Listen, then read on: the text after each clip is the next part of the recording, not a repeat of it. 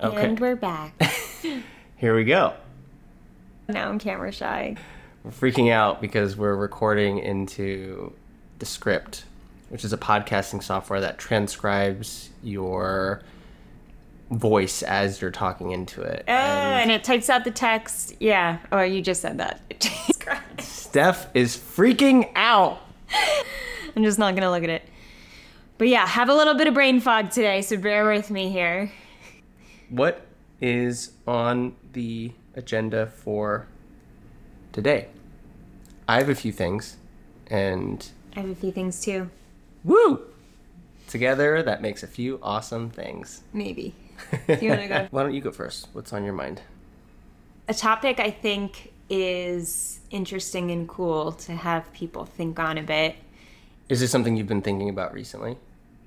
This is what we were talking about last night when I watched the Jake Paul Netflix special, or we both did. And then Andrew asked me if you were, if you lived like Jake Paul, like you just didn't give a fuck what people thought about you, what would be different in your life? And he was trying to think, and I was trying to think, and we're like, holy shit, I don't even know. and it was actually a really interesting question that I've been pondering since, and even still having a hard time coming up with just if I really didn't care, like what would be available? What is out there for me in another universe where I just don't care what people think at all? And I think it's a good question to ask yourself because for me, I don't see specific pictures in my mind, but I do feel like a sense of freedom and excitement. And I feel like I would feel those things more on a daily basis if I did what I really wanted. I would be more excited every day. I would have more fun doing what I do every day. I would probably interact with a lot more people in fun ways and collaborate. I would be more controversial. And yeah, I just feel like life would be more adventurous. That's interesting. I hadn't thought about whether or not I would enjoy life more necessarily because I think I feel very happy. And I don't I feel like I'm holding back. I don't feel fully content with the way I'm doing things. Because I've felt more like I've had a few years ago when I was putting out content and like really not giving a fuck. And that was the freest I've ever felt in my life. And I know what it feels like to be there. And I know that I've been feeling more constricted over three years later. So I, I wasn't where I oh, totally not giving a fuck, but I was pretty out there in terms of like my Instagram stories. Like I would say the weirdest shit. I would be silly like I am with you, like just to everyone, and people thought it was hilarious, and it was just fun interacting, just being like straight up myself, not caring and not thinking twice before I shared something. And that was like the most fun I've ever had in my work, and my work I do every day. So it was a more enjoyable lifestyle. What would it take for you to get back to that place of freedom and self-expression? I don't know. That's what I've been thinking about since you asked me that last night. I'm just like, what? Like, what? What happened? What happened? What I got in the way? You know, I guess with more followers, you definitely get some criticism. But I don't remember any like specific criticism that made me feel like I had to shut down or Who was mean to you? I don't know. I just I think it was like I think it was had a lot to do with when I went viral. I told you that before. I think that was a big piece because I was like, whoa, there's like millions of people watching my shit. And this is no longer like a little following that I know loves me anymore. This is like people, random people who just started following me. Ah, what are they gonna think of me? And now I'm talking about sex. And I think when I started talking about sex too, it became a little more like watching my words around the whole like gender language and men and women. I used to very freely be like, men are more like this, women are more like this. And now it's, I feel like I can't talk like that. I feel like I have to use the word your partner more, which I never used to use. I just took on like this different language that didn't feel as natural, which made more sense based on where society's at. But then again, not really, because I'm speaking to heterosexual men who are with female partners or want to be with female partners, women. Yeah, I just think that a lot of constrictions came with a bigger audience and also the the topic and the cautiousness of the language around the topic. Especially like when people would share fetishes, and at first I I would share. I, I remember making, oh, and it's probably still out there, but like just making a podcast responding to people's fetishes that they sent me sent into me, and I'm like going through and I'm laughing at some, and being like, oh boy, that's a little like out there and just now that i look now that i've educated myself down the road i realize wow i was like shaming these people and that was actually the one negative podcast review I got that was like she was making fun of people's like sexual desires. It's fucked up. And like at the time I was like, wait, what? I was? And then I I did realize that like I was because I was so uncomfortable and I wasn't educated enough to be in that space for long enough. So I think sex itself can be a very it's very it's still so taboo. So for someone to be fully comfortable with it in private is one is one thing, a whole, a whole level. And then for me to be public and be like sharing not only about my own sexual preferences and experiences, which is hard to share, but I share in little ways. Yeah, I just think that whole thing is just scary to dive fully into and just not give a fuck while I'm doing it. So there's all these restraints you've put on yourself because there's this voice in the back of your head that says, "What if you say this wrong? Mm-hmm. What if you're? What if you shame them on accident? What if you? What if all the LGBT people come after you and start like a hate thread on you, thinking that you're homophobic or thinking that you're against them because you're working with heterosexual men? I get shit for working with heterosexual men too. So it's yeah, I guess the fear of being judged, the fear of being a hater or even being accused of like actual hate crimes. That's like a legit fear in the space because if there's so many offended people today very easily and they could very easily twist your words, there's a caution around that. Yeah, so it sounds like it all comes down to which I mean that's the point of all this is that you care what all these people yeah. think. Even if your intentions are not bad, right? Even if yeah. you have good intentions, then things can be misconstrued. And what if? And and this is something that I think is really interesting because you're not actually afraid of what people think of you. You're not actually afraid of what people might say about you, or you're not actually afraid of saying something wrong you're afraid of the feeling that will come from any of those things. You're afraid of well, I think feeling that's with everything. You but, fear the thing, we fear the feeling. But that's interesting, right? Like why so then I guess if we're just unpacking this, it's like could, can you be okay? I think there's a couple parts to it the way I'm seeing it. One is can you be okay making a mistake, feeling like, oh, I made a mistake, and feeling a little guilty about that. Can you be okay with that? Because if you if people accuse you of something, and maybe sometimes they're right about something you did, and you're like, wow, I have to own up to the way that this came off, or this thing that I said, it wasn't my intention, but because you can always do that. So it's it's so silly for us to be afraid of feeling like we did something wrong or feeling a sense of guilt. Yeah. Like, why do we let those things? I think, too, sometimes it is a fear of also personal attack.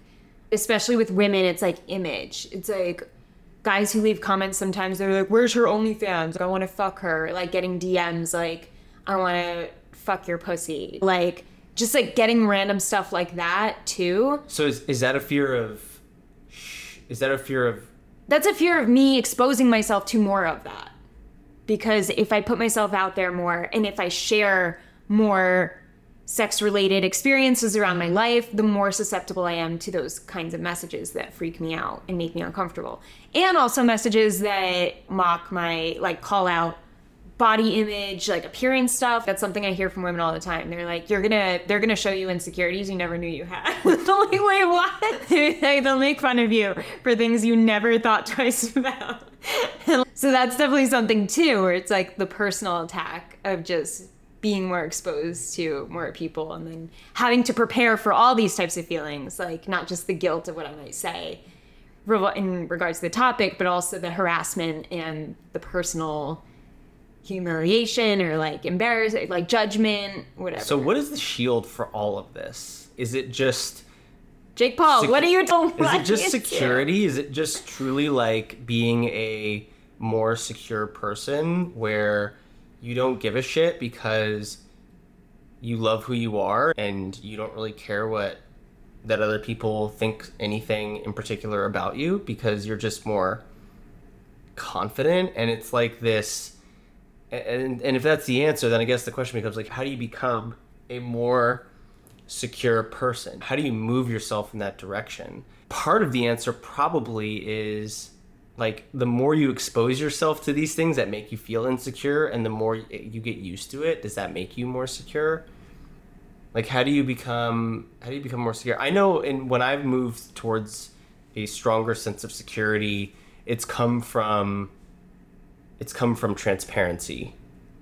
For me it's come from just putting all of myself out there the good the bad and the ugly and just putting the burden of what other people think on them and being like whatever you think like you're entitled to your opinion. That's that's your problem. It's not. It's not, it's not. Yeah. And I think I'm good at because I've definitely had judgment where I I could just block the person and just be like, oh, they're just like a miserable person. Look at it that way. But I feel like if I had a lot of those, it might like I don't know if I'm ready for a larger amount, and that's why I think I stay in this certain area, exposing myself. But I think it is like being exposed to it and showing yourself that you can deal with it and you can handle it. And if you can't handle it, like working through it at that time. Okay, why is this like getting to me so much? Why is this one comment like sticking on my mind for the last month? And then maybe working through that part of your life or your body or your education. Yeah, and I think also it's probably important to recognize that for a lot of these people who it seems like they don't give a shit, like I'll bet you something still penetrates once in a while. Yeah something yeah. still gets at that. That's what I think too. I don't think anyone just doesn't yeah. give a fuck at all because we're human beings. Yeah. Like things are going to get to us, but it's just you know, yeah. Can you see that and handle it as as a way of staying secure with yourself and knowing that there are just people out there who are gonna do that and they are sad people. Like there's no. I don't believe that there's happy person who's going yeah. to a fully content person who's happy with their lives who's going to be subject someone else to like negative yeah. a negative experience. Like why would you? You wouldn't. Yeah. You don't wish suffering on, on other people unless you yourself are suffering. Yeah. I mean you're farther ahead than i am because i think the one thing that i would do more of that i would do period there's there's two things I think I would do differently. One is I think if I didn't give a fuck, I would think a lot bigger. I think I would do probably very similar things to what I'm doing now in terms of starting businesses, building a business, hiring a team. I really love the general path I'm on. I'm just thinking too small. I'm thinking much smaller than I would if I just didn't give a fuck. Do you know what would shift in terms of like your work life?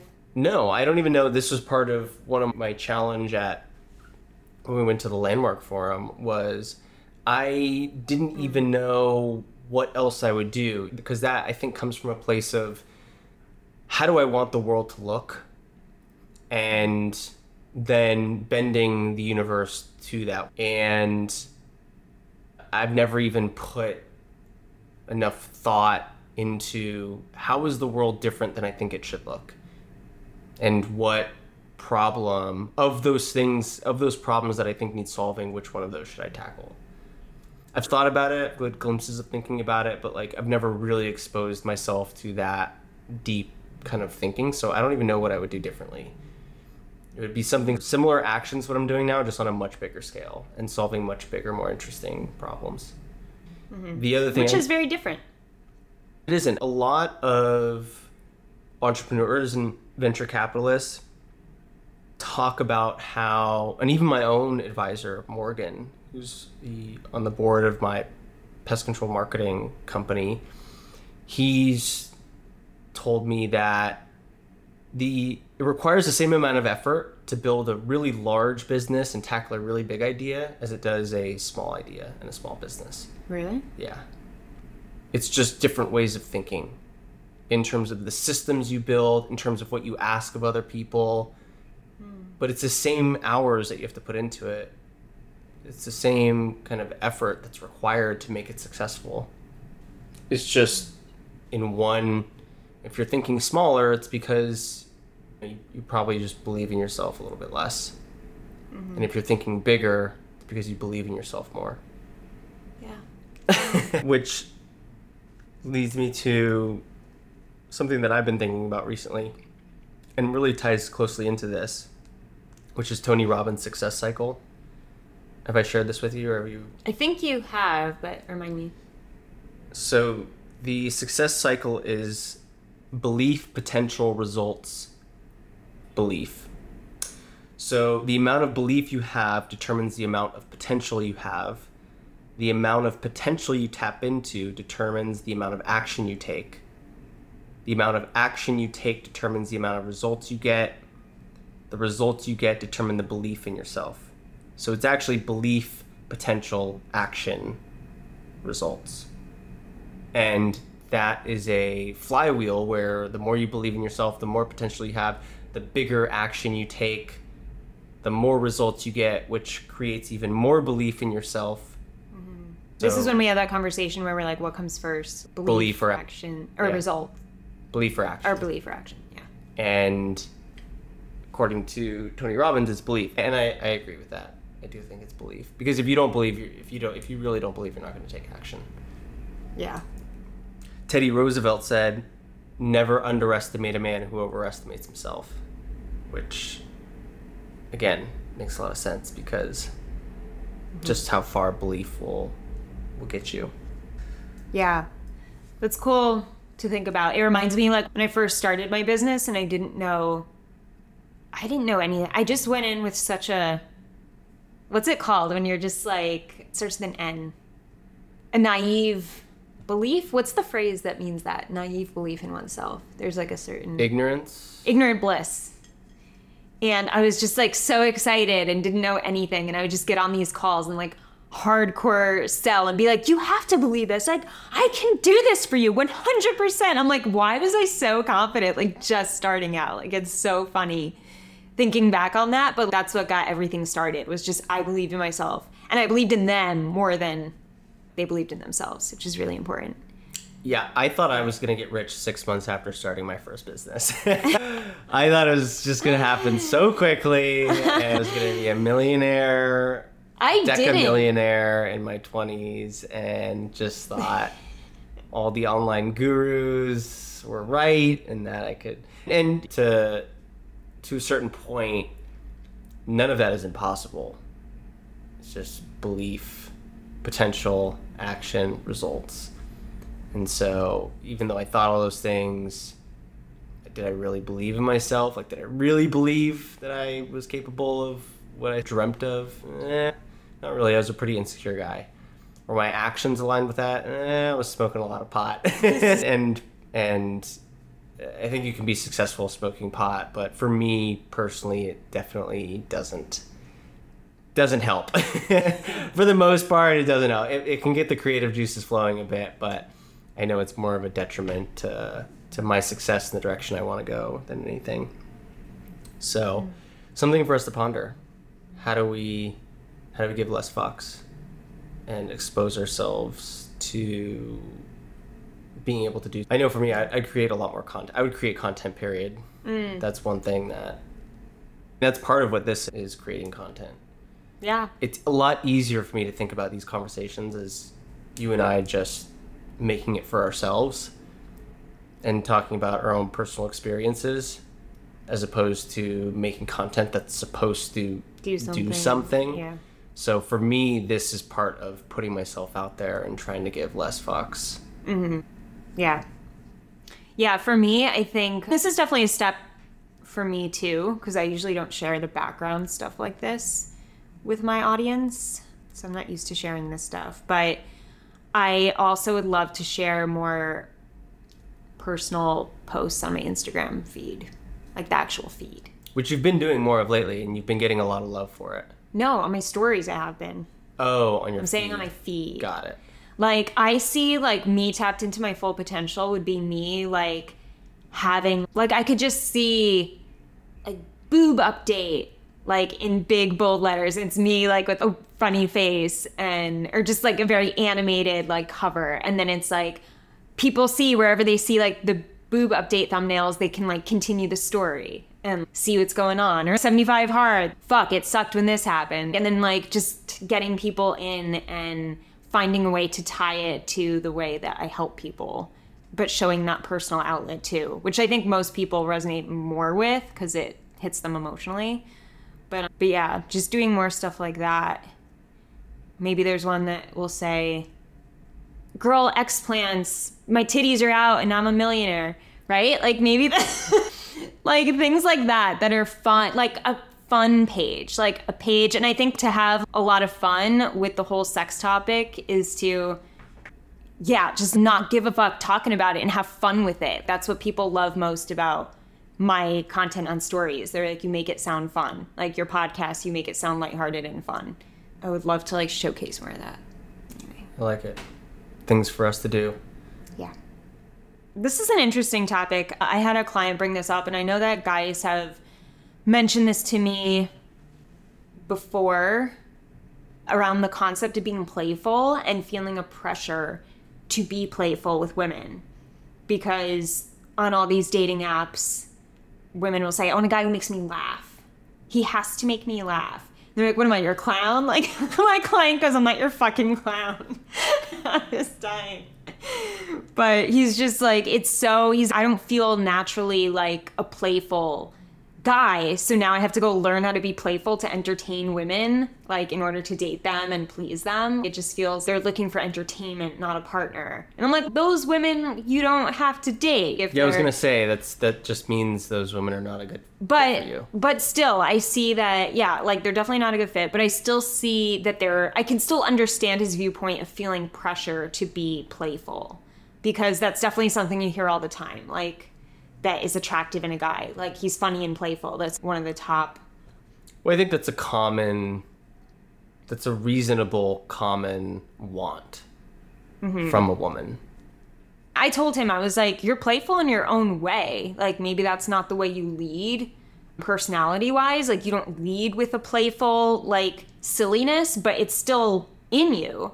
And, and I think, like, the girl he's dating now, like, he got a little insecure because she said, he asked her, what is most important to you in a long term relationship? And she said, playfulness and having fun together, like being playful together and silly, something like that. So he immediately felt insecure and he's, oh, here, she's one of those. And I said, no, not necessarily. She's a really stressful job because she does. And I'm like, so she may prioritize playfulness, especially in her relationship with a partner, because she's what she's doing most of the time with her life is extremely draining and stressful. So she relies on that. And chances, like, if she's been with you, she's been with you for months now and is more and more like interested in you. So if if I were you, I would ask, what about our relationship has been playful, like that you enjoy?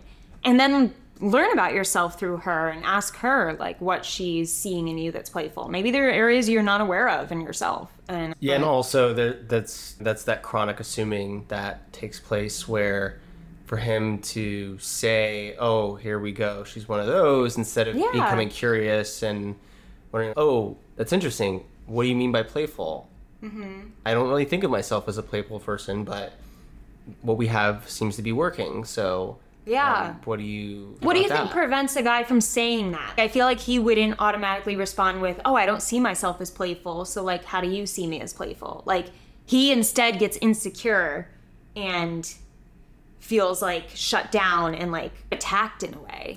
Yeah, I think there's a, defensive. very valuable skill in learning how to not make assumptions. I'm not sure what comes before that, but I know through my life, I've had to really undo this chronic assuming that I used to do a lot, and that used to cause me a mm. lot of stress and anxiety. And at some point, I think for me, I just realized it wasn't serving me. And it becomes so obvious because you look back and if you have any level of self awareness, you just realize like all these assumptions that I made just were not correct. And the results of making those assumptions and the actions I took based on those assumptions did not prove fruitful. They weren't beneficial to me or my relationships. So I think for me, once I isolated that making assumptions and acting on them was a cause of so much pain in my life, then it just became a matter of changing that habit. Just any habit, which is the thought enters your mind, such as, oh, here we go. She's one of those people. Catching that thought, separating yourself from it, and being the awareness around that thought, and then redirecting and saying, how do I know that's true? Mm. And recognizing that you don't know that's true and becoming curious about the thing. You don't know it's true unless you ask from the source. Ask the source. Yeah. And that's something he's gotten so much better at is like pausing and asking a question instead of getting built up defen- defensiveness and then sabotaging relationships. He knows it's true that she prioritizes playfulness. He doesn't know what playfulness means in her eyes. Mm-hmm, And so the question becomes what do you mean by playful? Yeah. Yeah. I told him to ask her that this weekend, so we'll see. See what she finds. Nice. But yeah, I wonder if that's like I wonder how common that is because I've heard a few guys bring that to my attention, feel like they have to entertain and like a pressure around that. I wonder if they're all in the same boat and they have that chronic assuming too, or if it comes from different places. Yeah, and maybe also just seeing a pattern of it being shared that women like that and mm-hmm. want that and that's reasonable. And that's like for me when I would do online dating, I and you read the data about online dating and you realize that most women who like the far far majority of women who pay for any of these apps and can filter out matches the first thing they do is filter out for guys who are like under six feet tall. And me being five seven it'd be very it's been easy for me to go to these headspaces in the past where i've thought oh i'm fucked because i'm like i'm five foot seven. So that's what women want and that's not who i am. Here we go. Oh one of these Yeah. women. So I think that's a common yeah, that's a common women chronic assumption. It's oh he has to be six feet. And then once they meet a guy who isn't, they're like, oh, it's okay. It's just so funny how that's the immediate like he has to be this. And then in person it's a different story. But yeah in person it's a from. totally it's a totally different story yeah. I think it's it's not unreasonable to naturally want a guy who is more. Like why six foot? I think that's just the that's that's just the the kind of standard, right? Like, why ten thousand steps? Yeah. Why? Like you just you just pick these round numbers that are easy to assimilate to and and think that's the thing that you should be going for. Yeah. Yeah. And six foot, right? Six six six six foot Six six pack. figures. Oh, six pack. I thought it was. What is it? Six foot, six figure, six pack. Is that what it is? I thought it was six inches. I never heard of a dick. Yeah, no, I don't think so. okay. I don't know. I don't know, maybe it I was. never heard that. Six foot, six pack, and six figures would probably make more sense. The six six six, yeah. Something that I was thinking about this week and and have been trying to help when it comes to my work and my team. I'm constantly trying to find frameworks and mental models and and rem- different ways to remind my team that I want them to be learning, pushing, innovating, always trying to be better in terms of their processes, in terms of their skill set, in terms of what we bring to the table for our clients. And I saw a really interesting framework that was I thought was really cool. and useful. And it's a Japanese framework called Shuha. I don't know if I'm saying that. I'm probably saying it, probably butchering what it actually is supposed to sound like, but it's made up of three parts representing a different stage in the learning process. And Shu, which is the first part, is where the student learns the traditions and practices, the fundamentals. So at this stage, you're basically just following the teacher's teacher's instructions closely, and you're not deviating from what you're being taught. And then part two, which is Ha, is where the student breaks free from the traditional teachings, exploring and incorporating their own thoughts and experiences. And they may experiment a bit and adapt what they have learned to their unique situation, but they're still typically thinking within the constraints of probably often what they think of as best practices and based on what they've learned.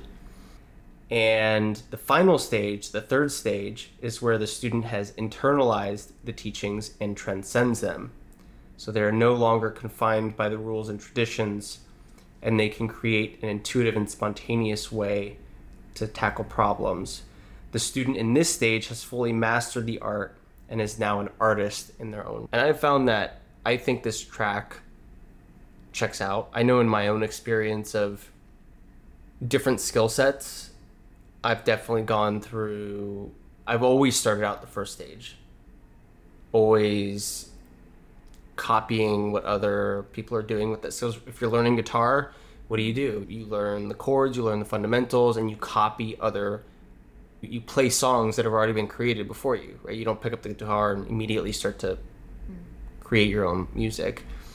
If you're learning photography, same thing. You pick up a camera, you learn the fundamentals about lighting and perspective and framing and, and how the camera works. And then you copy other photographers that you really like. You try to get down their style. And then in either case, eventually you graduate to a point where a lot of those fundamentals start to become more like second nature. And you don't have to, th- every photo you take, every time you play a song, you don't have to think about all those little things, all those little details anymore. Mm-hmm. It's like having a, a sales pitch down really well to the point where you don't have to think about the words that you're saying anymore. You can actually just spend time reading the other person's reactions to what you're mm-hmm. saying. Mm-hmm. And the third part, which is probably where most people just don't even get to, is when you've mastered something to the point where you can break best practices and you can connect all the dots. Whereas before, all these dots, all these bits of knowledge and wisdom were spread out, but you didn't really, you couldn't see the forest through the trees. All of a sudden, you can think on your own terms. So I think you're in stage three when it comes to when it comes to helping guys with their dick related problems. Because you've read all the books, you've worked with so many guys, you've helped so many guys, you've interviewed so many guys that you've gotten to the point where you can see what the best practices are out there. You can see the information that's commonly shared with the guys you're trying to help. And you've transcended that because you recognize what's bullshit. You mm-hmm. recognize what's actually bad advice. And you've come up with your own sets of practices and protocols that help guys and that are your own, like your sex meditations partly inspired by Mojo, but you've also recognized like clearly what wasn't working, what wasn't going to work from from from Mojo, and you made it your own. Hmm. And so I think you're on this path there. For me, I would say I'm in phase two, moving towards phase three when it comes to marketing and SEO. Because that's such a broad category to learn I think it's just, it's taken me a long time to really wrap my head around the fundamentals of that and, and to be able to put that to practice. And there's so many nuances to it, not nearly niche enough. In pest control, if I was talking about pest control marketing, that's niche enough where I'm in more of a phase three because I understand that industry so well at this point. It's, it's been really easy to take everything I learned previously, apply it there, and then clearly see what is not working in the industry. but because I had to I have to teach my team this and remind them like you know when I'm trying to push them to do more, do better, to not feel overwhelmed by everything that's out there and just recognize the stage that they're in mm-hmm. and to be okay with that and also to recognize that in any given skill or any given thing that you're learning there's usually a few core principles that thread their way through every additional layer of complexity that's added on top of those core principles. For example, in SEO, search engine optimization, which is what I spend a lot of my time doing, the core fundamentals are create really good content, meaning content that's useful, and build relevant and authoritative backlinks. Technically, there are hundreds of ranking factors that you can pay attention to that make it feel really overwhelming and, and complex. But the core principles of SEO and of the line of work that we do and that are important to keep in mind are make great, useful content, build relevant and authoritative backlinks. So I, I think, especially for people who get like shiny red object syndrome, and, and especially in social media or social media marketing or in my line of work, it's really easy to think like the latest cutting edge thing is what's going to do it or be exciting or trying to adopt and create the latest tool and the latest tactic. But ultimately, there's certain fundamentals that should just be focused on and that if you're the best at those fundamentals, then all the complexities on top of that are a lot less important to pay attention to and let take up your brain space. So once your team knows what level they're at, what is it just I, I guess like level three is really trying to encourage them to come up with their own None of my team is at level three. I know, but once they are. Yeah, I don't know that my team will get to level three under my tutelage.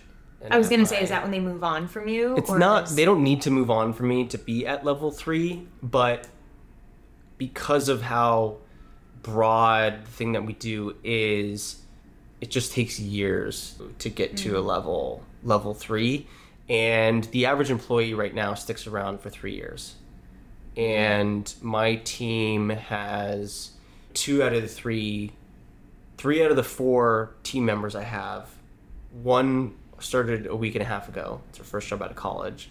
Another one will, start next Monday. It's her first job out of college. Another one started with me a year ago. She had no experience in marketing or content marketing or SEO. Natasha is the only one who is arguably close to level three because she's been doing this same kind of work with me for five years now.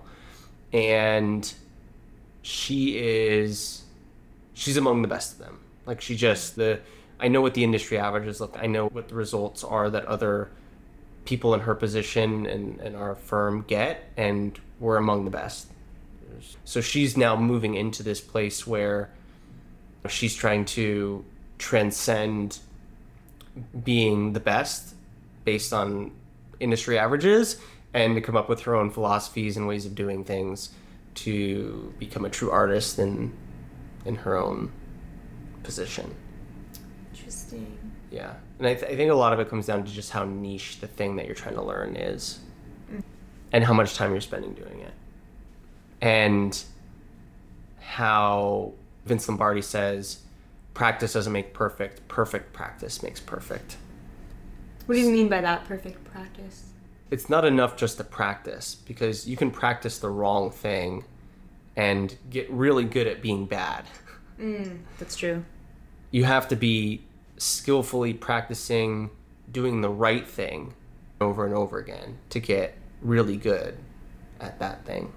It's like mindful practicing. Yeah. Because I'm sure you get better and better. But you don't just practice the best thing from the beginning. Chances are. Yeah, and, and I think you're striving for the best thing in the beginning. Yeah. But yeah, yeah but you're not capable of yeah. Of even coming close to the best thing in the beginning but it's all part of the process. Interesting. Yeah. Yeah. Yeah, I do. So I, I think gonna, we'll... I was gonna bring up the Barbie movie, but maybe we'll do that next time. Hmm. Yeah, that would be. That would be a good topic. That would be a good topic. Agreed. I liked it. Definitely worth seeing. If you want like just a fun, entertaining movie, I didn't like it as much as you. yeah. Hot topic. Hot topic. Hot topic. coming up next. Cool. Talk to you next week. okay, bye guys.